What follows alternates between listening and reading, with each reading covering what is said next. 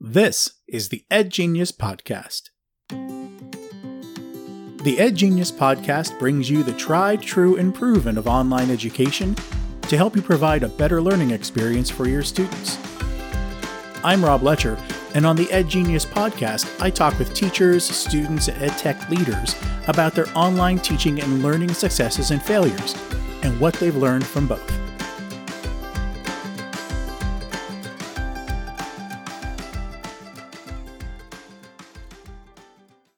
I want you to think back to when you studied biology or life science in school.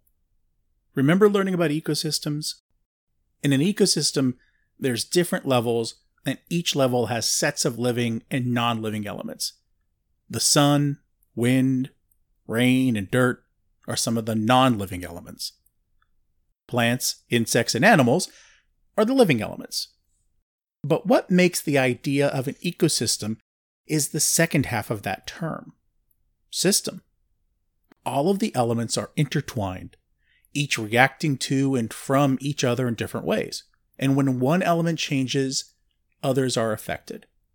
For example, when the food source of an animal is suddenly wiped out, the animals that used it for food either suffer and die out, or they evolve, finding a different food source on which to survive. Sometimes this means acting in ways that they never had to before. And sometimes the evolved species walks away healthier and more robust than before. Those of us in the modern learning ecosystem have recently needed to do just this die off or evolve to survive.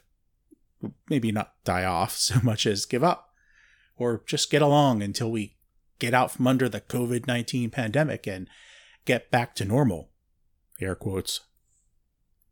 But some have evolved during these challenging times and found, well, may have found, that they kind of like the new normal, or at least certain parts of it.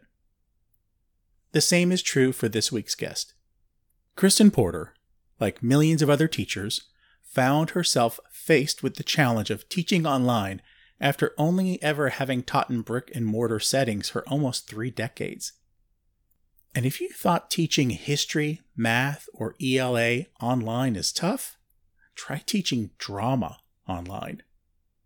After earning her BA in theater arts, Kristen began teaching English and drama in 1993. In addition to performances in school and community theater, she's been part of the San Francisco Hysterical Society, Scriptease, and ComedySportz. She currently teaches Drama 1, 2, and 3 4, plus an improvisation class in Hollister, California. So, Kristen, thank you for joining us here on Ed Genius. Thank you for having me. Uh, it's a pleasure. It's a pleasure. So, tell me a little bit about your teaching experience and like that whole situation right before the pandemic hit. Like, what did what did your life look like? Your teaching life? Well, I uh, am full time drama at a high school. So that was a couple of drama one classes, a drama two, a drama three, four, and an improvisation class, which was super fun. A lot of drama programs don't offer a full year of improv. Yeah, that's great. Our, yeah, our drama club was about to open Grease. We had a show scheduled for Wednesday and we locked down on the Friday before we opened. Oh, it's got to be so frustrating for the kids. Uh, yeah, I was really sad, sad for them because, you know, they've been working since January. And for, a, you know, the seniors, it was going to be their last show.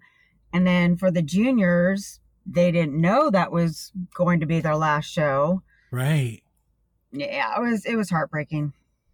And were you were you all in one one high school location doing all those courses? Yes, yes. Okay. We have about thirty three hundred students now, so it's a large high school. That's big. Yeah, and our cast is usually fifty to sixty kids. Wow. So then lockdown happened, right? Uh, pandemic hit, and what did your teaching experience look like then? What was that spring of 2020 what was what was teaching and learning at your school in your district? Well, um, we were told we needed to come up with weekly curricula for for me that was for four different courses. And uh, we needed to write it in a certain format get it out to there. Of course grade any work that came in which was fine. I had to be creative. I had to find some resources to to help me figure that out and there was a time slot where we could Zoom with students, but it was the same time slot as the PE classes. And the students were told nothing you do or do not do after mid March is going to affect your grade. So there's hmm. really no incentive for them. So lots of incentive for them to really. Right. right. So, you know, there's always those kids who, you know, enjoy school yeah. enjoy the drama activities. So some of them did the work, which was great, but there was no accountability. So they didn't have the incentive mm-hmm. to come to a Zoom class and do homework. And so it was, it was challenging and it felt like a lot of work was required of us with no point to it. With like no payback, right? No. Right no no gain in student learning or engagement. It's just you you were. I have sometimes talked about we, you're building a, a beautiful corpse. you're spending a lot of time and money and effort on something that no one's ever going to use. Um, wow. So that summer, did you sort of know that you weren't going back to a classroom and that you had to be prepared for online teaching in the fall? Or did the district prepare you for that to say, hey, get ready because we're not going back anytime soon? Well, uh, I think this decision was made mid July. And after surveying the students, they said we cannot handle six classes online. So rather than have them take six classes for 18 weeks, they would take two for six weeks and then the next two and then the next two. So they like a three block. Yeah. And they would have one class uh, via Zoom for 75 minutes, Monday and Thursday. Their second class would be Tuesday and Friday, 75 minutes. And then on Wednesdays, they would meet with both classes for 45 minutes. The challenging part was that we were told they needed four hours of education every day. So, in addition to a 75 minute class, we had to prepare two and a half hours of asynchronous work homework.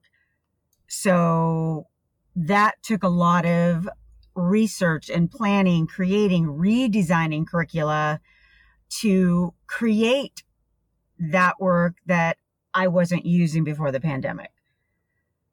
So was there, was there any um, talk of acquiring sort of pre-made online curriculum that teachers could have used, or was that mm. never a consideration? I don't think so.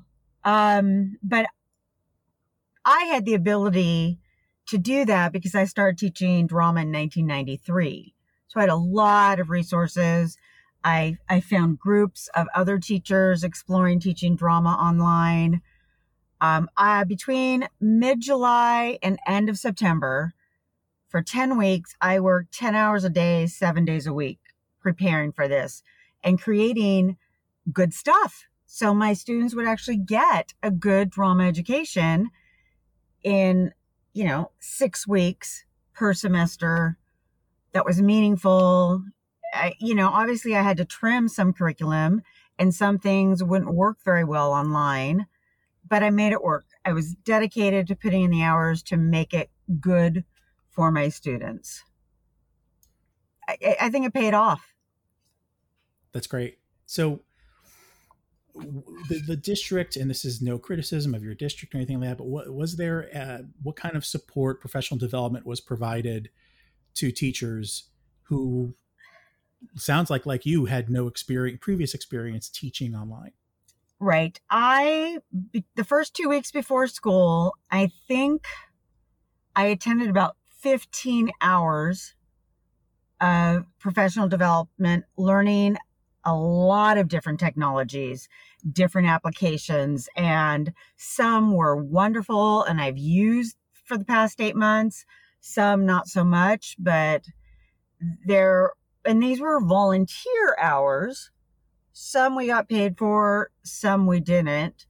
Um, but I had, I had to open my mind and be willing to learn a lot of technology, a lot of new technology. Was that difficult? It, it, some of it was, and some of it I couldn't get to work correctly. Mm. Um, but things like Flipgrid and Edpuzzle and Google Forms have been invaluable. I, I've tried to create slideshows of my quote lectures and use Pear Deck, but that didn't, it was good. I used it on a, a couple of things, but I haven't used it as much. But yeah, there were things I, I just got completely overwhelmed. Yeah. Well, and sometimes I think, I mean, a it's it, it's great that the district made that available. You mentioned that some of it or a lot of it was quote unquote volunteer hours. Is that because it's it uh, it was offered before the contract year started? No. So okay. two weeks before class started, our union set up some professional development on specific things that some of our teachers use all the time. So they were very knowledgeable. We did not get paid for attending those sessions. And then the district set up sessions, which were on different technologies that we did get paid for. So I attended mm. many of both of those. And so what I've been hearing you say is that you had professional development on the technology pieces. Was there anything was there ever any professional development about um, different teaching strategies, specifically you know, independent of of the technology, teaching strategies or theory behind online learning and teaching? I don't remember any, but yeah. that doesn't mean they didn't. Sure. Um, I was just so focused on trying to use technology to make an online curriculum work that I may not remember what else we focused on. Well, it sounds very boot camp like, right? Like you're just trying to squeeze everything in at, at in a very short period of time. Uh, yeah. Like I said, I, I worked intense hours. I'm still working long hours, but 70 hours a week for 10 weeks to because I like to be prepared. I, I'm not somebody who thinks of what they're going to do the night before. I have my entire semester planned out pretty much. So, and yet you teach improv. and yet I teach improv because a plan doesn't always work and you have to switch gears. And I have been adapting for the last eight months. Yeah.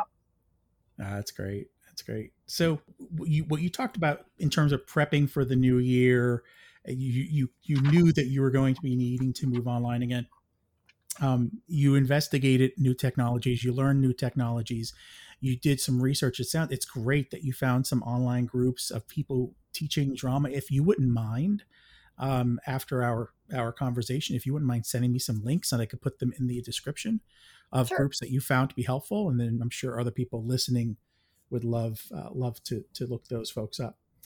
We've not only been sharing ideas, we've been sharing our resources, our lessons, and uh, that has been so helpful, so helpful.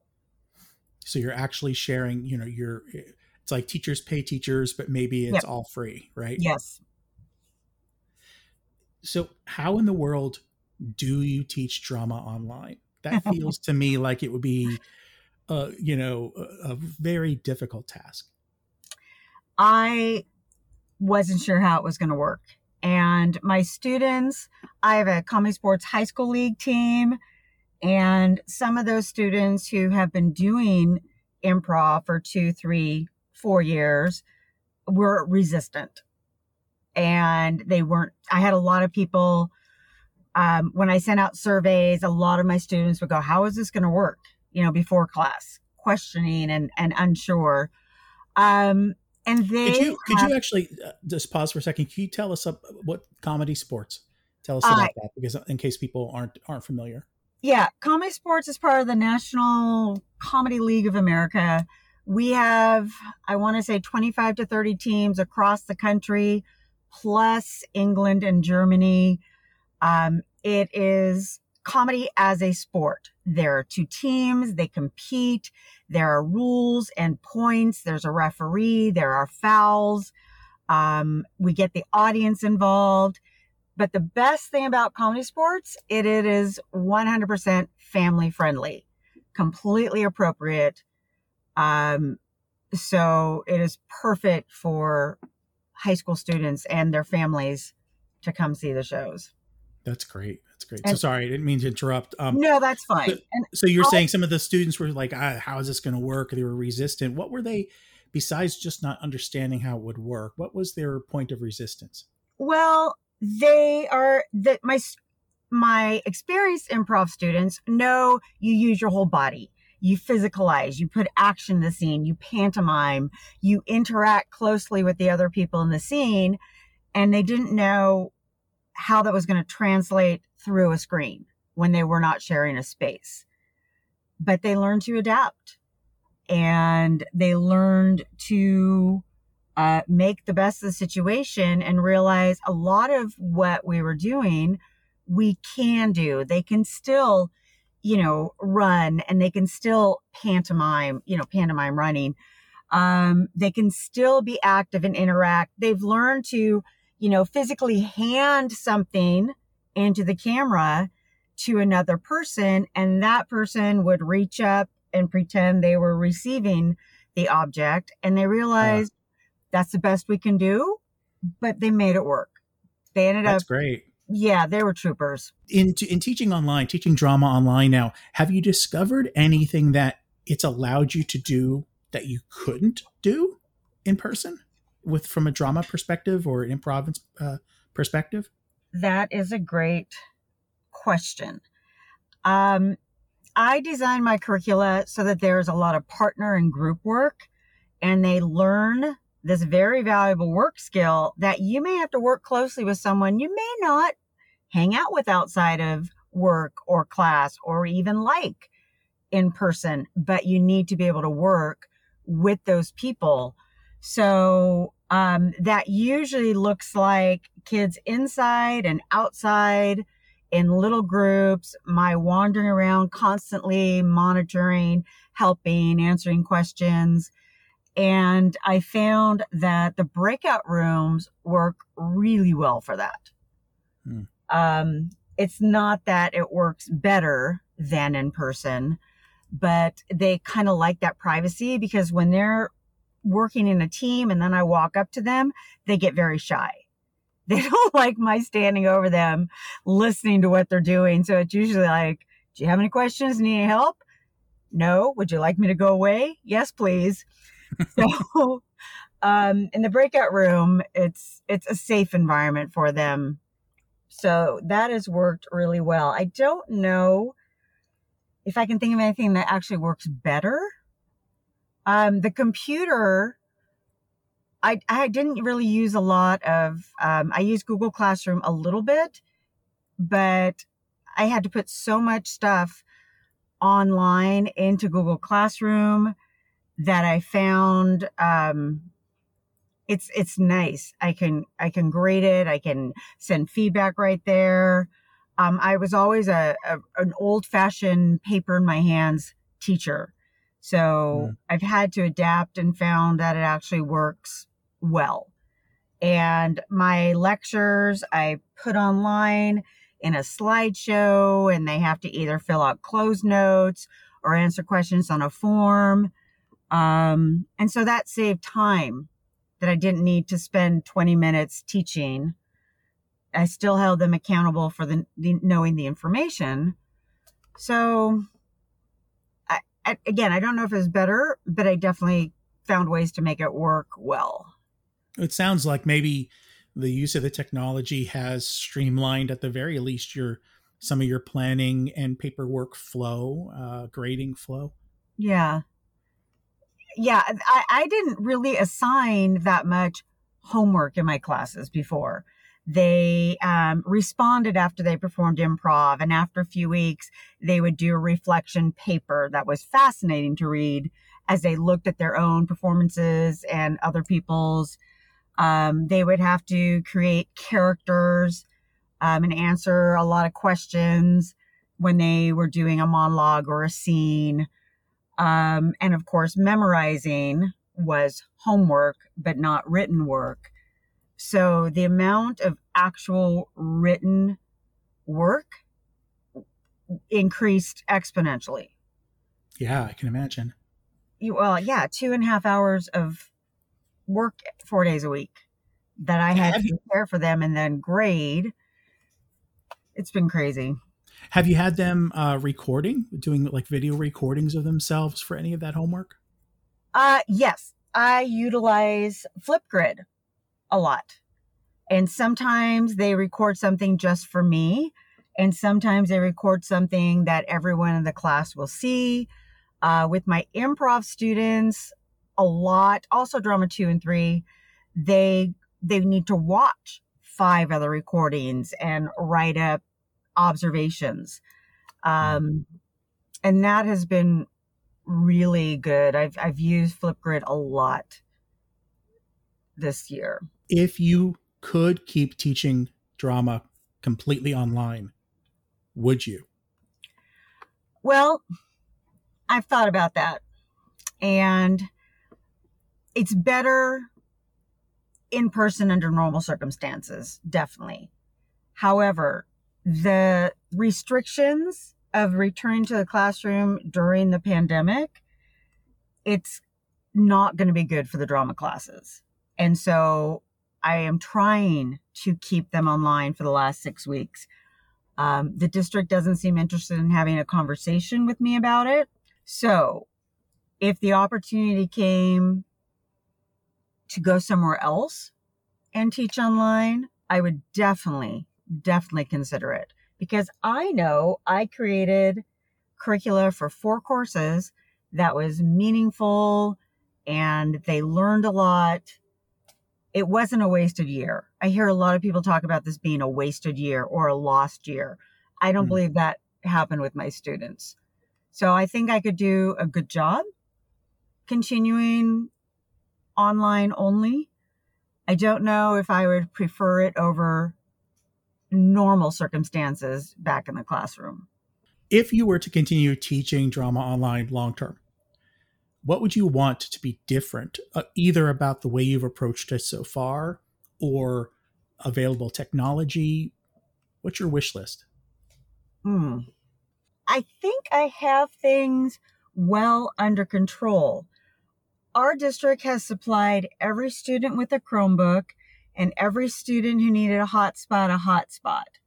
We still have trouble with technology, especially if they have a house full of people trying to do online school or work at the same time. Um, but that would be out of my control, is making sure they had the technology. Um, I found great use, like I said, with Flipgrid and Edpuzzle the whole Google platform, their school email connected to Google Classroom, which connects to our Aeries program. Um, all of that have allowed me to make it work. So as long as I still had all of that technology to support me and somebody to support me when I had questions or difficulties, I, I think that's all I would need. So that inter that integration of tools that you're you've experienced with Google Classroom, that's made a huge difference in terms of easing the transition. Yes, and um, I feel very fortunate that we're using the Google platform. So, Kristen, at the end of every interview, I ask my guests to share some tips on how uh, people can improve their online teaching or learning. So, I um, I usually ask for one for teachers, one for administrators, and one for ed tech or content providers, like people like the companies that you we talked about, ClassLink and Google and uh, Pear Deck and all of those. So, what are your tips for teachers, admins, and others? let me start with the ed tech because that's I'm I'm least passionate about. um, we have been exploring assessment platforms though, and um, they're very data driven, which is great for administrators because they want to collect all the information on us. But so many classes, their assessments are project or performance based. You know, pretty much everything the visual and performing arts. And we utilize rubrics, which don't seem to work well with any of the assessment platforms we have been looking at. And they are catered towards the core and they have English and math standards and a bank of questions, but nothing really for the visual and performing arts. So it would be great if they started considering how those classes work differently. Which leads me to one of my comments is we know in education that the one size fits all approach does not work. So we know students have different needs. We do scaffolding and have accommodations and modifications. And it would be great if administrators stopped looking at teachers and courses from that perspective of one size fits all. We are all going back to the classroom. We are not being heard, listened to. Our expertise and experiences are not being valued. Um, it will be better for the drama students to remain online rather than try to communicate six feet away through masks. Well, if you're doing a three person improv scene, two people are 12 feet away. If you add a fourth, now they're 18 feet away. And we can't do group work. We can't do partner work, which is so valuable. So, administrators, listen to your teachers, value them and their viewpoints. Um, for teachers, don't be afraid to ask your students to go beyond their comfort level. They will reach our expectations when we are there guiding them and encouraging them um, we can still have valuable learning experiences online for our students, even in a class such as improvisation, which is so active and interactive. Um, I said this already, but you know, my students have not lost a year of education. They have risen uh, to the demands of online learning, and they have done great. So yeah, have faith in them. Don't, it may take a lot of work to make your curricula work online, but it's totally worth it. That's great. I, I really appreciate all those words. I'm sure our listeners do as well. And I just want to say, Kristen Porter, thank you so much for being our Ed Genius for this week. You're very welcome. It was a pleasure. Thanks again for the invitation.